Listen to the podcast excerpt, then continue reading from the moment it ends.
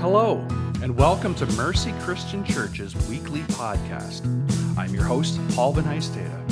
This week's message is taken from Pastor Ian Wildebor's recent sermon series on the book of Nehemiah, particularly chapter 10, verses 32 to 39. The theme, true worship always involves giving. Enjoy, and God bless.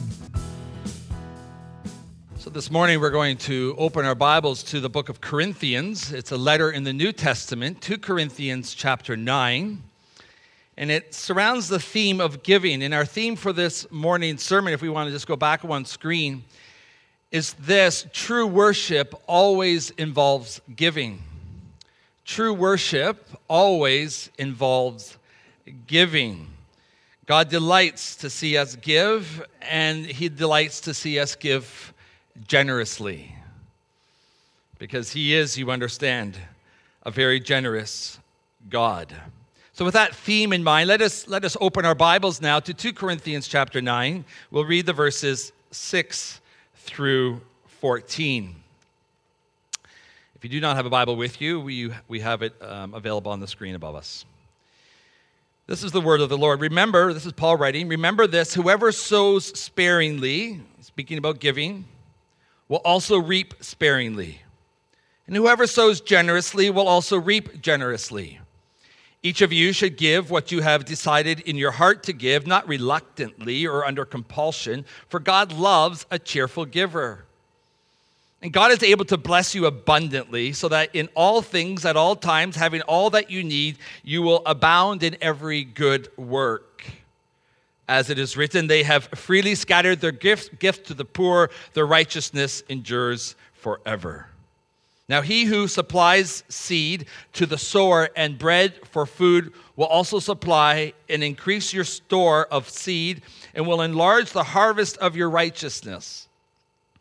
You will be enriched in every way so that you can be generous on every occasion. And through us, your generosity will result in thanksgiving to God. This service that you perform is not only supplying the needs of the Lord's people, but is also overflowing in many expressions of thanks to God. Because of the service by which you have proved yourselves, others will praise God for the obedience that accompanies your confession of the gospel of Christ and for your generosity in sharing with them and with everyone else. And in their prayers for you, their hearts will go out to you because of the surpassing grace of God has for the surpassing grace God has given you. Thanks be to God for His indescribable gift. And that gift, of course, is the Lord Jesus Christ. This is the word of God. Let us ask the Lord for a blessing over His word, and then we're going to open Nehemiah chapter 10. Let us pray. Father in heaven, we thank You that we can come and wrestle with, think about, hear about the giving of our financial gifts. And for some people here this morning, for the first time, they might think that the church is really all about money. If they hear a sermon, the first sermon on giving. Help them to know and help us all to know that it's not true. Our desire, Father, is to have lives of living sacrifices fully dedicated to You, and a part of that will be our budget, our finances. Father, we want to honor You. We want to honor You with our wealth. We want to honor You with our energy. We want to honor You with our gifts, with our talents, with our time. We want to dedicate our lives to You because of what You've done for us. So, Lord, as we enter into this topic, it's a difficult one to talk about, to proclaim. Fill us with Your Holy Spirit. Guide us. Guide my words. Guide our hearts. So that through this time, Lord, You may be honored. And we may be challenged and encouraged and comforted in Jesus' name. Amen. So this morning, if you are at all connected to the wider Christian community, you probably have heard, read, seen, followed what's happening in Asbury College. It's what they've named a revival, actually. Asbury is a small Christian college in Wilmore, Kentucky. On February 8th, they had a chapel service that has now continued for almost 2 weeks, with people flying in from as far as New Zealand to experience what's happening at this college in Asbury. Here's a picture of this revival that's happening there. Other Christian colleges are joining this experience, and there are chapel services now are running throughout the United States at various colleges as people are coming to know or experience Christ.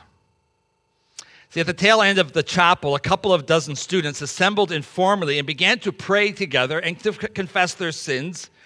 And as they were praying and confessing their sins together in small groups, the number just continued to grow into the evening. And someone said what marked this time was hunger, repentance, reconciliation, and adoration for or of Jesus. They were hungry for Jesus, and they were seeking to adore him.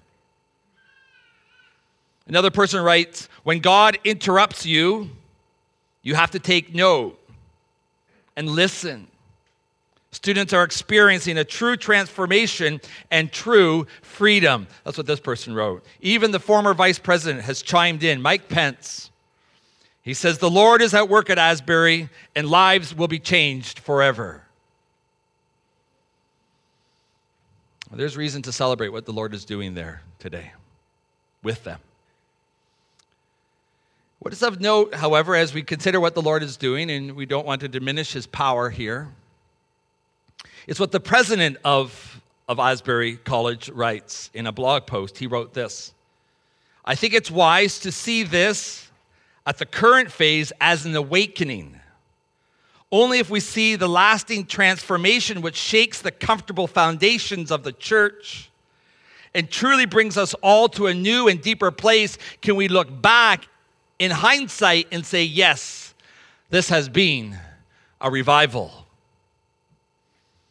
See, the proof of a revival, whatever is happening there, by God's grace, lives are being changed there.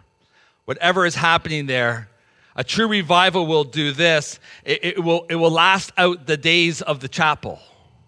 It will, outlast the days of the chapel.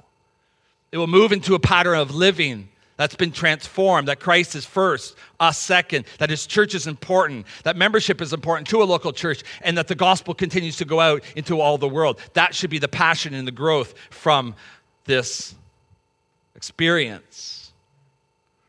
But that takes time. It takes time to see that this awakening is producing a great revival, you could say, in the United States. And we pray it does.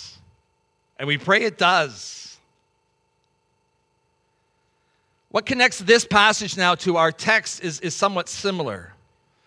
Over the last few weeks, we have considered what the Lord has been doing in the time of Nehemiah, 400 years before Jesus, amongst the people who also saw at least the seeds of a revival grow into what maybe would become a big sequoia tree or something. I think of a picture of sequoia trees in the British Columbia. Those are those big ones. That's a little person down there. That's the fruit of revival. It starts small but continues to grow and produce great fruit for God's glory.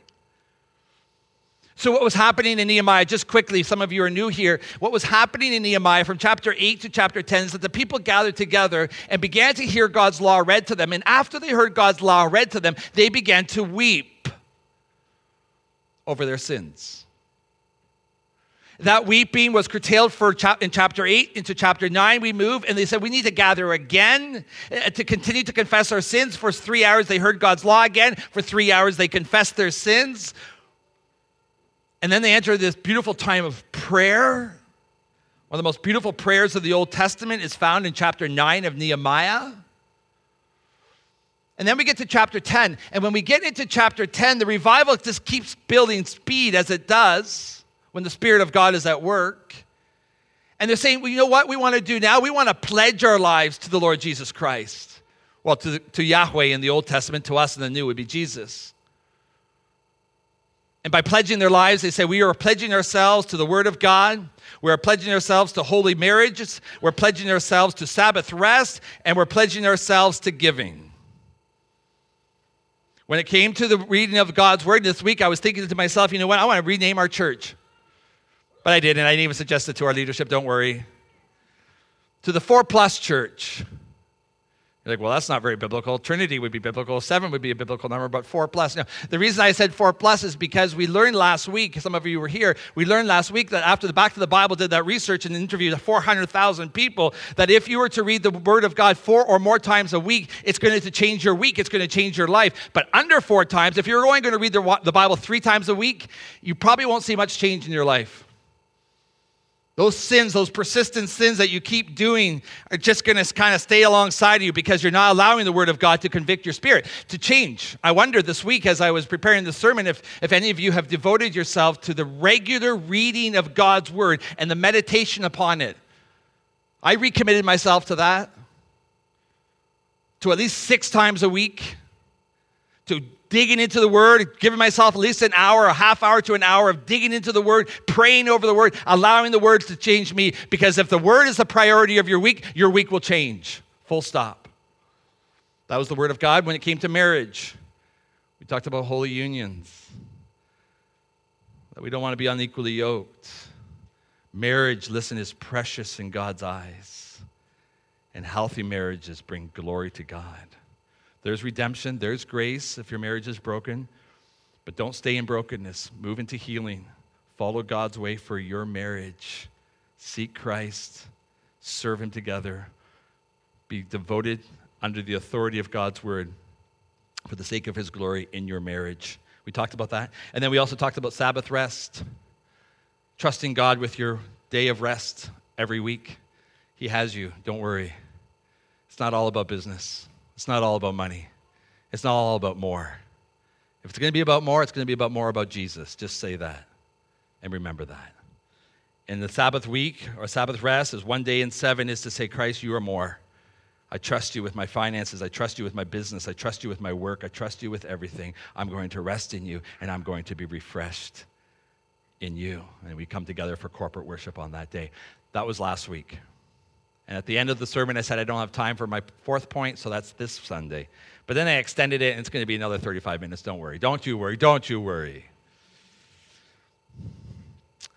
We're looking this morning, moving into the afternoon, on commitment to give. And this is the theme. True worship always involves giving. So they pledged themselves to the Word of God, they pledged themselves to holy marriage, they pledged themselves to Sabbath rest, and they pledged themselves to giving. In fact, if you're going to look at chapter 10 of Nehemiah, which we're going to do right now, 2/3 of the chapter is all about the giving. It's pretty important. So we're going to give it time this afternoon, or this morning. I keep saying afternoon, I have no idea what time it is. So let's open our Bibles then to Nehemiah chapter 10. Last week, we went through all those beautiful names, all these families, these fathers who are dedicating themselves to the service of the Lord, grandfathers as well. What a blessing that is to see our fathers and our grandfathers love Jesus more than anything else. That's a huge gift to the church and to the families. And that day and our day is this the same. So here's Nehemiah chapter 10. After all the names, we get those pledges, and then we get the 4th and final pledge, the pledge of giving, and we're going to begin at verse 32. This is what we find there in verse 32. Now, we assume the responsibility for carrying out the commands to give 1/3 of a shekel each year for the service of the house of our God, for the bread set out on the table, for the regular grain offerings and burnt offerings, for the offerings on the Sabbaths at the new moon feasts and at the appointed festivals, for the holy offerings, for sin offerings, to make atonement for Israel, and for all the duties of the house of our God. 34. We, the priests, the Levites, and the people, have cast lots to determine when each of our families is to bring to the house of our God at set times each year a contribution of wood to burn on the altar of the Lord our God, as it is written in the law. We also assume responsibility for bringing to the house of the Lord each year the first fruits of our crops and of every fruit tree. As it is also written in the law, we will bring the firstborn of our sons and of our cattle, of our herds and of our flocks to the house of our God, to the priests ministering there. Moreover, We will bring to the storerooms of the house of our God, to the priests, the first of our ground meal, of our grain offerings, of the fruit of all our trees, and of our new wine and olive oil.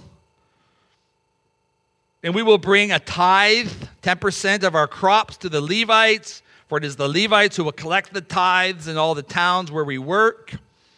A priest descended from Aaron is to accompany the Levites when they receive the tithes. And the Levites are to bring a tenth of the tithe up to the house of our God, to the storerooms of the treasury. The people of Israel, including the Levites, are to bring their contributions of grain, new wine, and olive oil to the storerooms where the articles for the sanctuary and for the ministering priests, the gatekeepers, and the musicians are also kept. And here it comes. We will not neglect the house of our God. This is the word of the Lord.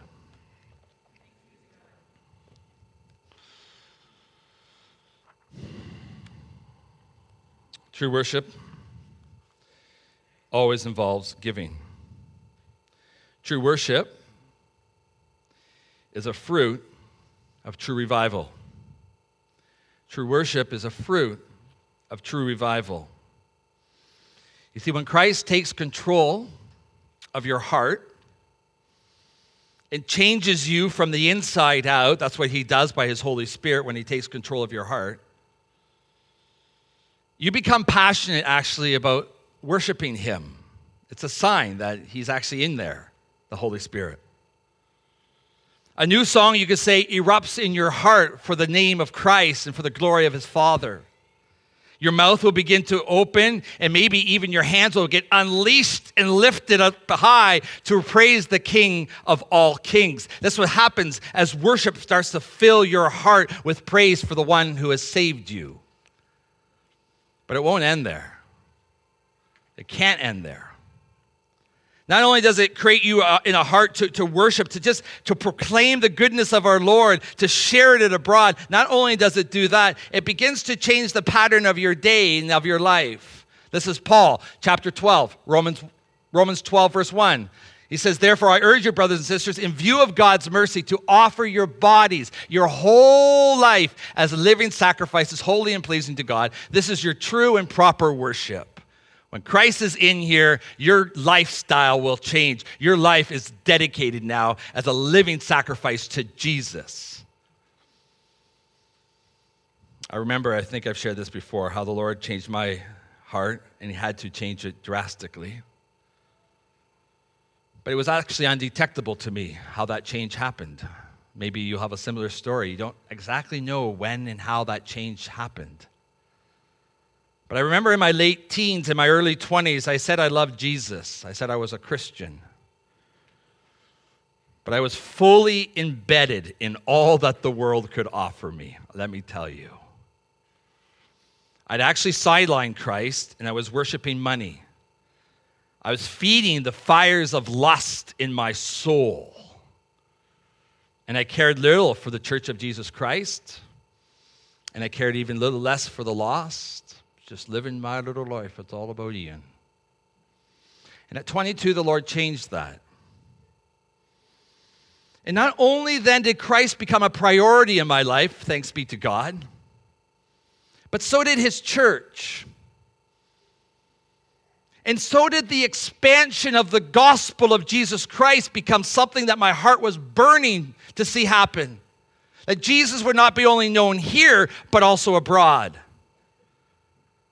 To the lost, I wanted to see people changed by the gospel. You see, when Christ takes control of your heart, your budget changes, your goals change, your lives change, because now your heart is full of worship. And I wondered this morning if that defines your heart. Have you, by God's grace, seen this change in your life? I pray it has happened. Or if it hasn't, that it will happen very, very soon. It's the change between life and death, or death to life.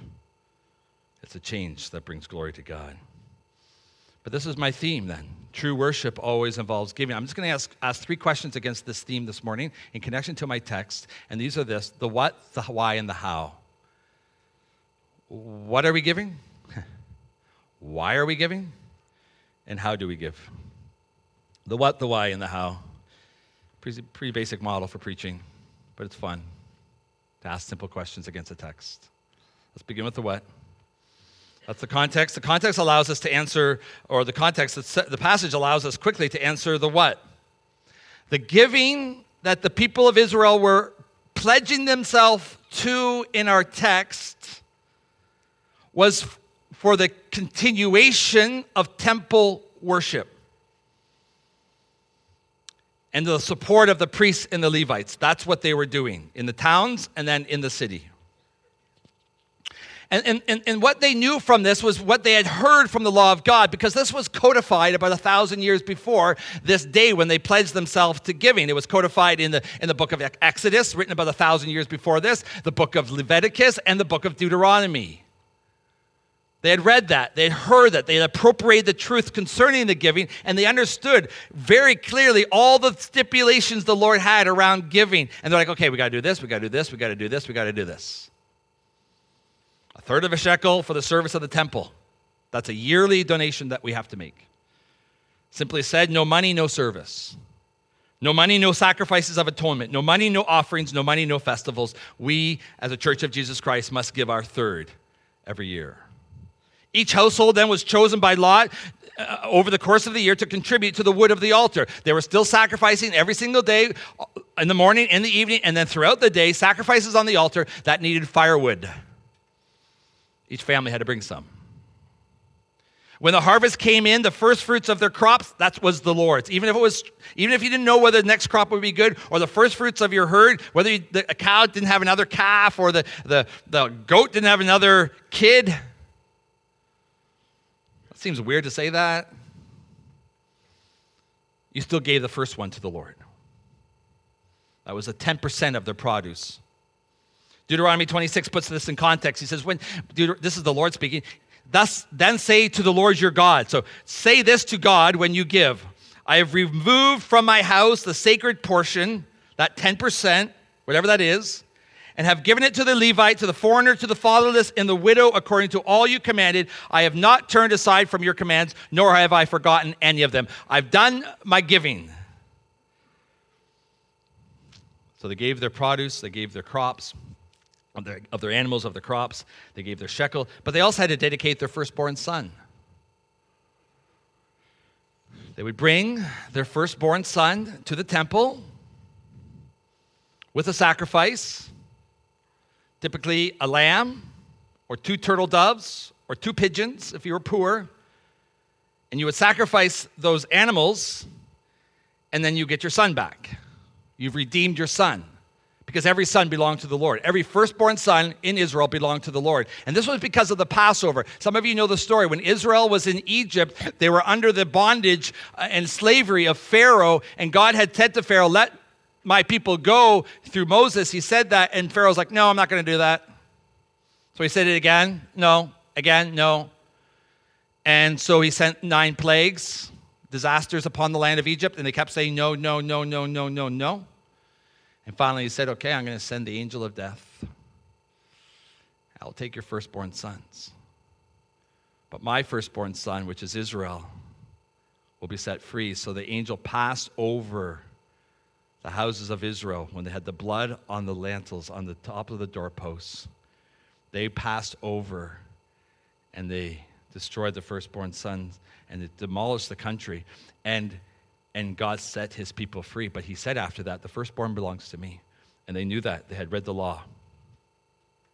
And this was for the whole assembly. This was for everybody. Everybody, the fathers, but also the mothers and the children, were pledging themselves to honor the Lord in this way. That's what they had to give.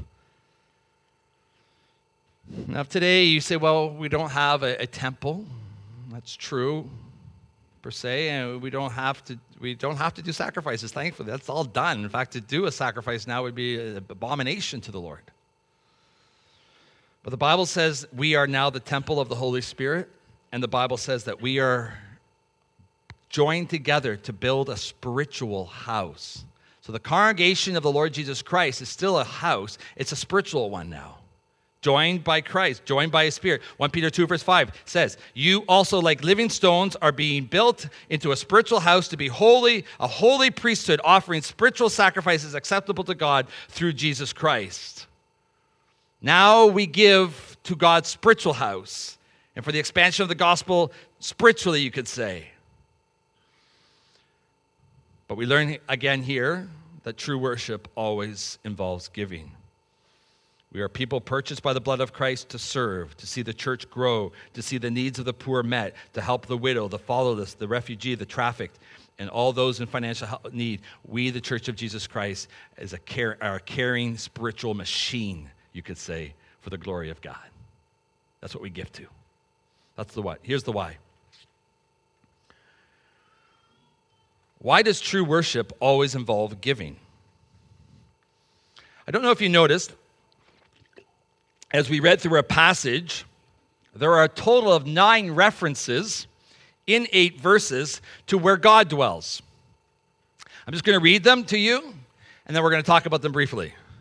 Here they are, 10 verse 32. For the service of the house of our God, for all the duties of the house of our God, to bring to the house of our God, on the altar of the Lord our God.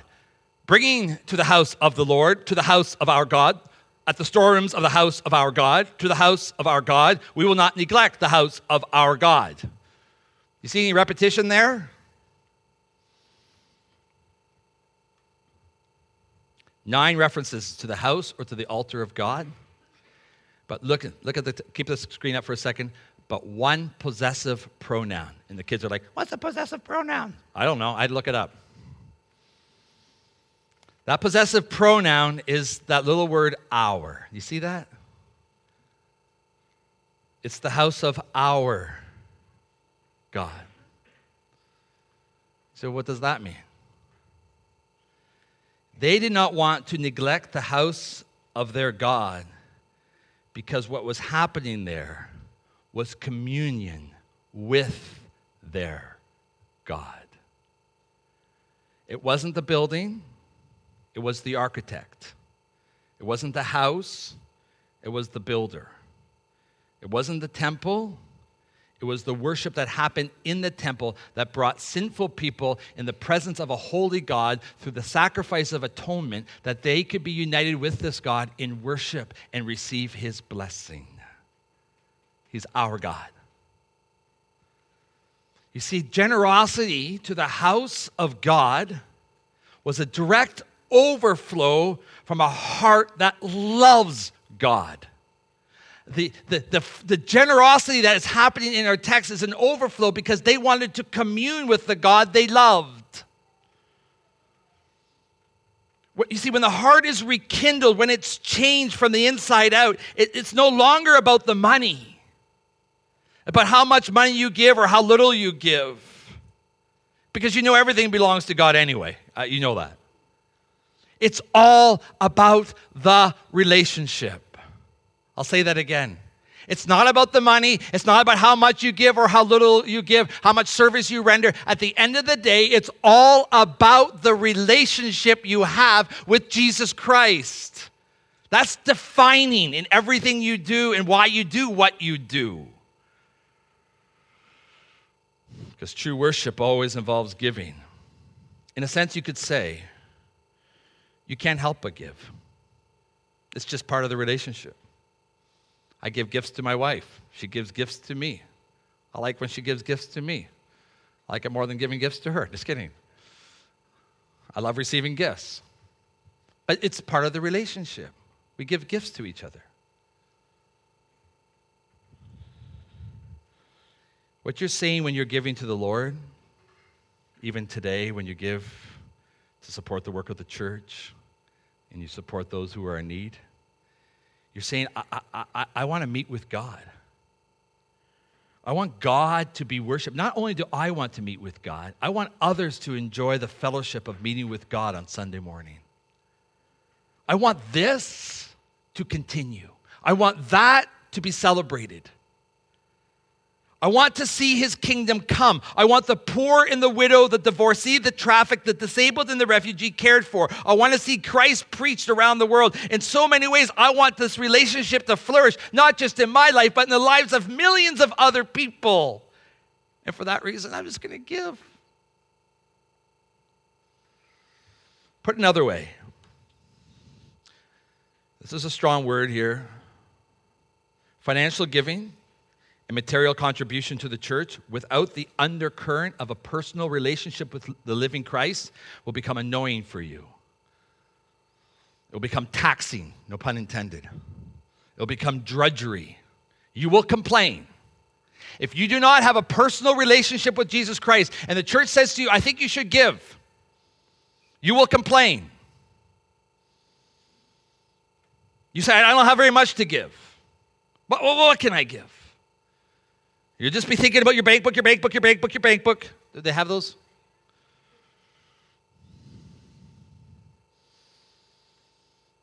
Let me be very frank.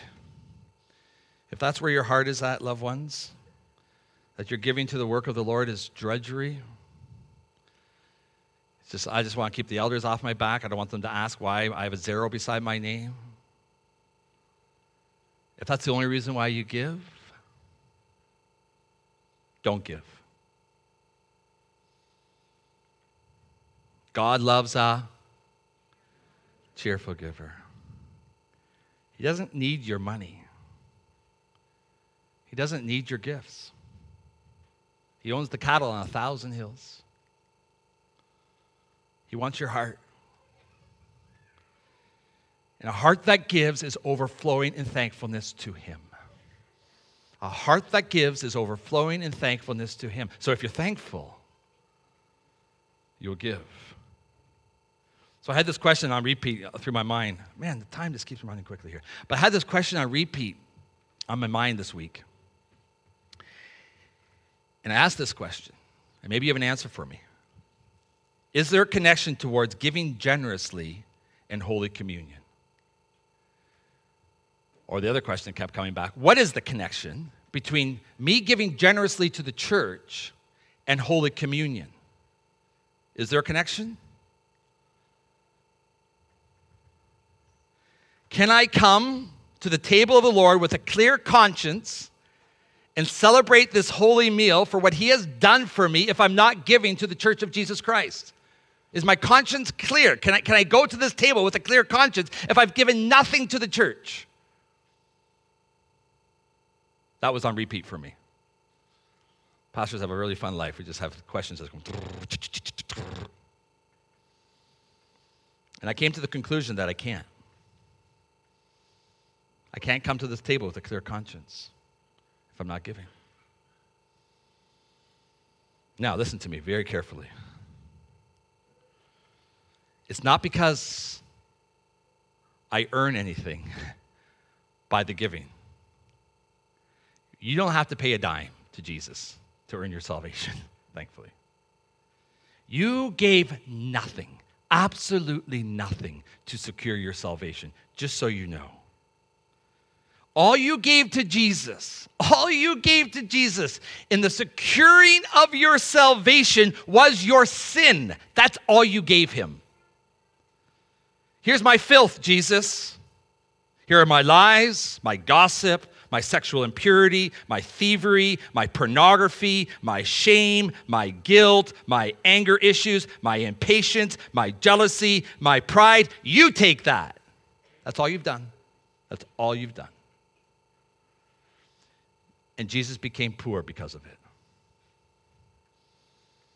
He became poor because of what we gave him. But this is the gospel, so that we could become rich. 2 Corinthians 8, verse 9. Or you know the grace of the Lord Jesus Christ, that though he was rich, yet for your sake he became poor, so that you through his poverty might become rich. Rich in grace, rich in love, rich in generosity, rich in fellowship. You did not add a dime to the work of the Lord to save you. He took it all for you. He invites you to this table free of charge. But if he has blessed you that way, If you have just given him all your garbage, I was going to say the other word, and he has responded and given you all this grace, all this forgiveness, all this love, and the promise of eternal life, and an inheritance that you could not even imagine for all eternity. If he's given you all of that, will you not desire to give in response? No, you will. You will offer your life as a living sacrifice of thankfulness. You're like, thank you, Jesus, here you go. You'll open your wallet and you'll say, oh, Jesus, may I bless your name and may I bless your people with my financial gift. Will you are now first in my budget because I love you above all other things. It's your will in my life, not mine. May the Spirit of God help me to be generous because you are so generous to me. That's why I think true worship always involves giving. You can't help but give when you've understood what has happened so that this table has happened for you. Let me just close with this. The how. How do we give? Let's begin with our financial gifts. How do we give our financial gifts? Well, it's not about the amount. Just for the record, it's not about the amount. An amount is prescribed in our text. That was Old Covenant. You move to the new covenant, and there's no prescription to how much we need to give to the Lord. There's zero prescription. So we need to take that seriously. Paul says to giving, he says, give what you have decided in your heart to give, not under compulsion. What's bubbling up in your heart for Jesus? What's burning in your heart for the cross? What's burning in your heart to see his name expanded and his glory expanded across the earth? Okay. Let that be your litmus test to how much you give. For some, it's a tithe. That's what they can give at this time in their life. For others, it's 50% of their income, according to the way the Lord has blessed them. And God is not in the heaven looking at a calculator. That's not, our God doesn't do that. God is looking at it from heaven and looking at your heart, and he's asking the question, when you give, what do I mean to you? What does Jesus mean to you when you look at your budget? What does Jesus mean to you when you look at your finances? Every single time you get a salary, or maybe a salary increase, every single time you make some extra profit. What does Jesus mean to you? That's what God's looking at. This helps us answer the question, how much do we give when we're in the red? Do I still give if I'm financially in debt? I got student loans I'm trying to pay off. I got a mortgage that's through the roof. And the answer is, of course, you continue to give. There's no red, black, green, or white in the Bible. Insolvency, solvency. You don't have that in the Word of God. If God is supplying you, listen, if God is supplying you with daily work or government-assisted funding, and you love him, you will give something to him. You will give before you give to the government. You will give before you give to your landlord. You will give before you give to your mortgage agency, your broker. You will give first to Jesus. He's first in your life. That might mean you can only give $50 a month because you live in austerity measures right now. And I'm sorry if you do. Some of you are living in very austere lifestyles right now. Some of you aren't. But there should be no non-givers in the Church of Jesus Christ. You give because you love. You give because he's first. You give because you want this to continue. The Christian life, I'll just say this quickly, is a pay-forward program. Someone paid forward, and someone gave your parents, your grandparents, your great-grandparents a Bible. Someone paid for that. Someone paid forward and planted a church somewhere where you were saved. Someone paid for this building. Maybe this is the first time you hear about Jesus, but someone's paying for this. Someone's paying for me too. It's a pay-forward program for the sake of the other. You give so the gospel can continue to grow into all the world until Jesus comes back. But not only do you give, finally, not only do you give of your time because of your money, but you give yourself. This is the whole story. It starts in our text with financial giving, but certainly when it says do not neglect the house of the Lord, that means that you find ways to serve the Lord in his house. You find ways to contribute. Some of you can't contribute a lot financially, and some of you can. But if God has given you a mind and hands and feet and mouth and energy, there, and the ability to pray, and there's lots of ways to serve. Some people say, well, you know, I don't feel too involved at Mercy Church. I'm going to encourage you to serve. I feel lonely. Serve. I'm not sure where to go. I don't know sure how to serve. Here's a screen that's going to come up right behind me, and it's going to tell you all the different teams that are involved at Mercy Church. And if you're interested in serving any of them, there we go.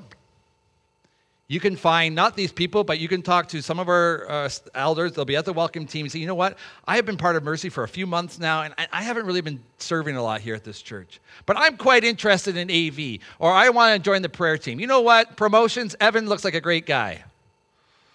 Care team, I think I like to care for people. Social team, I'm very social. Some of you aren't. That's fine. Sunday worship, man, that's really important. I'm thankful for all the names up there. Those are just some of the coordinators, liaisons to all those teams. But if you're here and you love Jesus and you've been here for a while, you'll find a way to serve. Speak to our attendants at the back team, at the welcome team banner, because you're here to serve and Christ wants your service. Now let me close with this.